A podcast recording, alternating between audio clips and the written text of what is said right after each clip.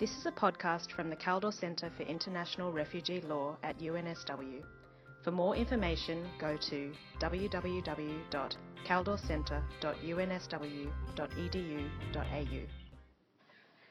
On the 18th of November 2016, the Kaldor Centre for International Refugee Law hosted its third annual conference entitled From Refugee Emergency to Protracted Exile The Role of Time in International Protection. Introductory remarks were given by Jane McAdam, Scientia Professor of Law and Director of the Kaldor Centre for International Refugee Law. Good morning, everybody. Distinguished guests, ladies and gentlemen, it's my very great pleasure to welcome you here to the Kaldor Centre's third annual conference.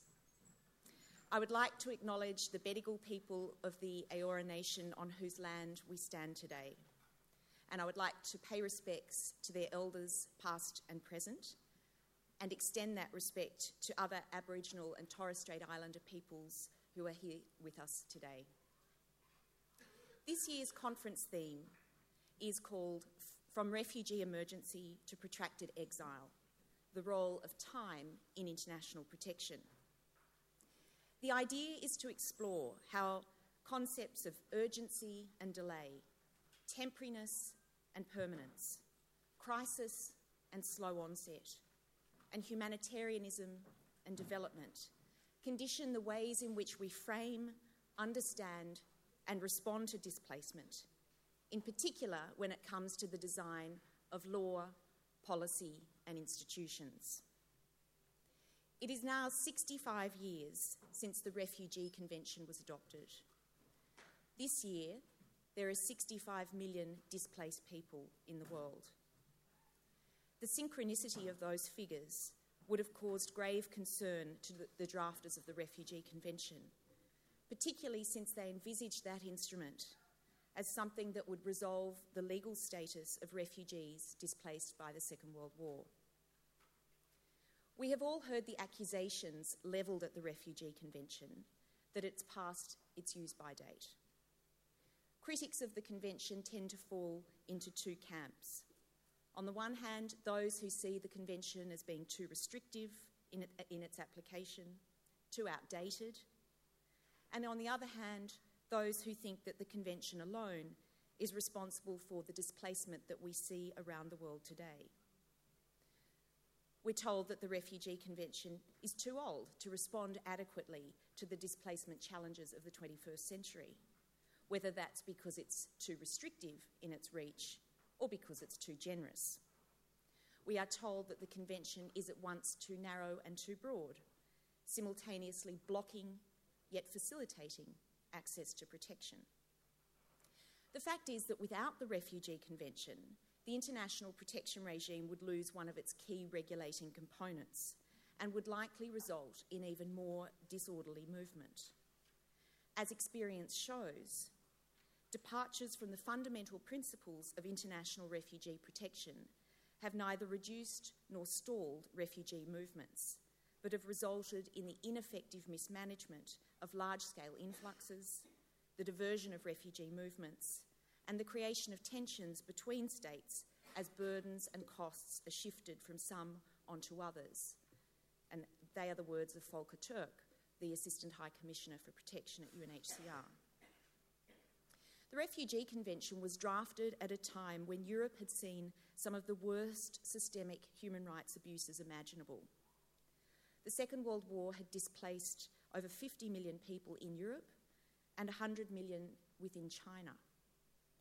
The number of refugees in Germany alone was at the number uh, was, was around 14 million.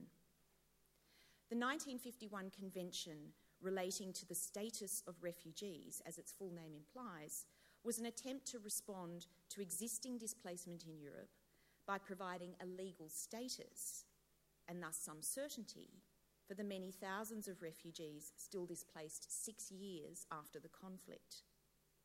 It was one of a number of fundamental human rights instruments negotiated at that time, including the Universal Declaration on Human Rights, the Twin Human Rights Covenants, and the Genocide Convention at a time when the atrocities of the war still loomed large and the refrain, never again, was front of mind. Some of the convention's drafters had been refugees themselves, as was the UN's first High Commissioner for Refugees. They acutely understood the need for a legal instrument that, that accorded a uniform legal status to refugees already displaced. The ideal of resettlement, a mechanism that had been viewed both as a solution for Jewish refugees as well as a more general population management tool in the face of resource scarcity, had proven impossible. And so the creation of a legal status that could be enjoyed within host states was seen as very important.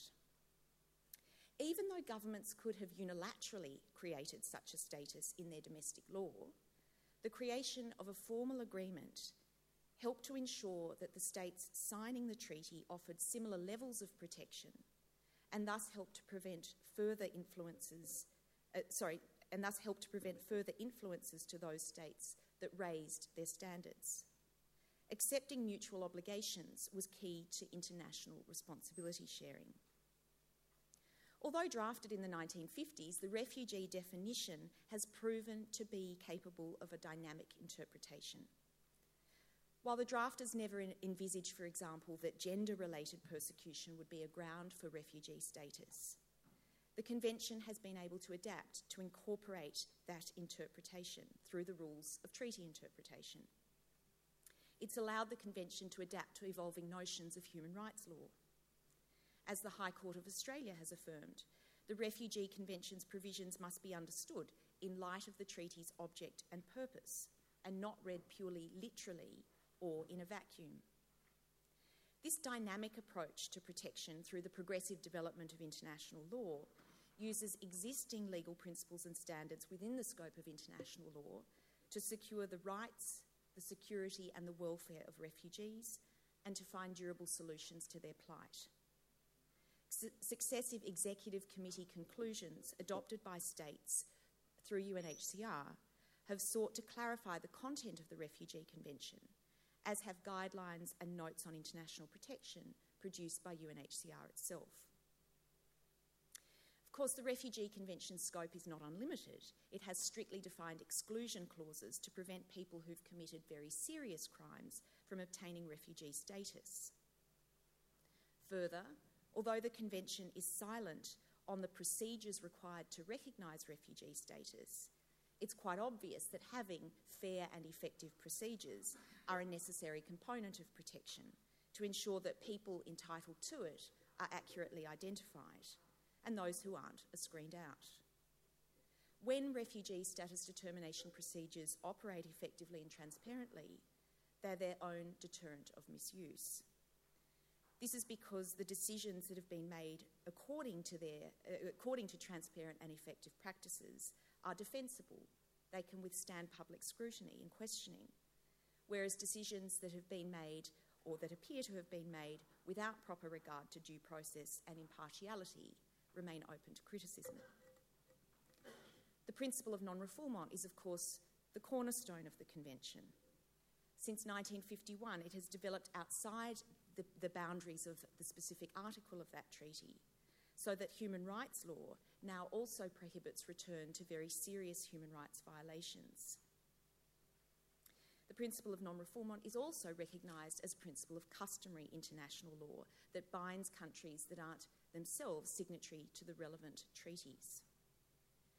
So, when returning to the criticisms that I outlined that are levelled at the Refugee Convention, we need to be very cautious about misdiagnosis and what Guy Goodwin Gill has described as reaching for the treaty equivalent of euthanasia. Many of the Convention's alleged deficiencies are misplaced, in my view. Those who call for the Convention's overhaul commonly misunderstand its historical origins and purpose. The Refugee Convention is, in many respects, a basic statement only of states' protection obligations. It was, in fact, never intended as a comprehensive document. To quote another scholar, it didn't deal with and was, wasn't intended specifically to deal with large scale movements, the question of asylum or admission, the details of international cooperation, or the promotion of solutions other than those related to the status of the individual refugee. But if all of this is misunderstood, then it's easy to see why the Convention gets the blame. So, what are some of the factors behind the messiness that we clearly are seeing in the world today? A key one is the lack of political will to tackle the challenges head on and to accept responsibilities, especially in view of the fact that what we have today is the largest number of displaced people since the Second World War, which arguably necessitates larger commitments. As the UN Secretary General said earlier this year, new lists of recommendations are not really necessary. Instead, mobilisation of the political will and resources to implement the decisions of the international community already taken in the General Assembly, the Security Council, and other international fora are needed. Secondly, there's a failure to take the forecasting seriously and to plan. Syria didn't happen overnight. The writing was on the wall for a good five years, if only one cared to look. Refugees are not off on a world tour. Most prefer to stay as close to home as they can. But thirdly, there's the woeful lack of funding. The UN Syria appeal is its largest ever, but it remains terribly underfunded. Frontline states also need to be much better resourced to support and integrate refugees where possible. A quarter of Lebanon's population Uh, is now comprised of refugees, and they need assistance to attend school, to work, to receive proper health care, and to live a life of dignity.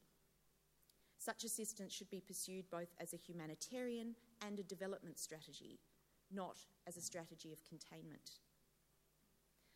Fourthly, as former Assistant High Commissioner for Protection Erika Feller said, there are many asylum systems which remain ineffective or unresponsive, with some purposefully in decline, perhaps aimed at serving a deterrent function. Rather than using the Refugee Convention as a blueprint to guide positive action, some governments look for grey areas to confine and restrict their obligations as far as is arguably possible.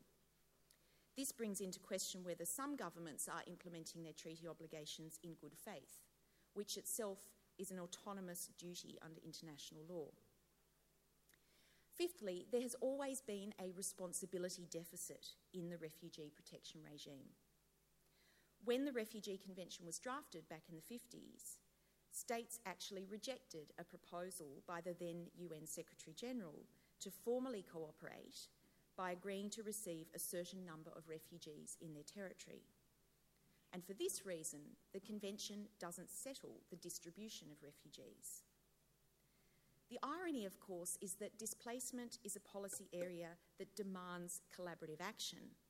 And until we can move beyond reactive responses to deal more comprehensively with causes, we are destined to be locked into ever repeating cycles of displacement and therefore of displacement crisis. Events in Europe over the past two years have shown the precariousness of protection when governments fail to cooperate. So, what is to be done? If we think of the Refugee Convention as our basic guiding framework, which sets out minimum standards and conditions within which states must operate, then how can we build upon that in good faith to ensure that refugees can access protection within our own country, within our region, and in the world. Senior UNHCR officials, Volker Turk and Madeleine Garlick, have argued that creating a more predictable response to large scale refugee flows would ideally be addressed through an additional protocol to the Refugee Convention in the longer term. But they recognise that at the moment, an incremental approach is much more realistic. Professor Guy Goodwin Gill has suggested that current needs demand, and I quote, a new or very substantially revised statute for UNHCR and its possible renaming as the UN High Commissioner for Refugees and Displaced Persons. He's also advocated for new funding arrangements, including the acquisition of funds for humanitarian assistance from the frozen assets of states responsible for displacement. He suggested we need to reconsider the idea of safe or neutral zones, the creation of truly regional responses to protection, such as a European Migration and Protection Agency in that part of the world, which could complement, uh, sorry, which would be competent to implement and fulfil the EU's protection agenda. This September, the UN General Assembly's high level summit on refugees and migrants was not quite so ambitious in its aspirations, but nonetheless it was a historic gathering that resulted in the important New York Declaration. As Elizabeth Ferris, who was closely engaged in the process, observed in her policy brief for the Kaldor Centre, which is available today, the Declaration's reaffirmation of core principles of refugee protection was not a foregone conclusion, especially given the xenophobic climate in which the document was negotiated. At the New York summit, states for the first time sought to create a systemic framework, uh, sorry, a systematic framework to coordinate responses to large influxes of refugees, focusing on the roles and responsibilities of different actors and the needs of people in flight over time. They underlined the centrality of international cooperation to the refugee protection regime, and they recognised the burdens that large movements of refugees place on national resources, particularly for developing countries. States also agreed to begin a series of consultations over the next two years to result in the adoption of two new global compacts, one on refugees and one on migrants. The summit's outcome document, the New York Declaration, emphasises the importance of international law as the guiding framework in finding long term sustainable solutions. It commits states to protecting fully the human rights of refugees and migrants, irrespective of their status. It notes that all are rights holders.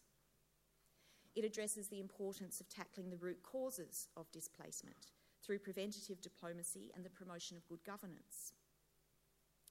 In the Declaration, states reaffirm the Refugee Convention and its protocol as, and I quote, the foundation of the international refugee protection regime in conjunction with international human rights law and international humanitarian law.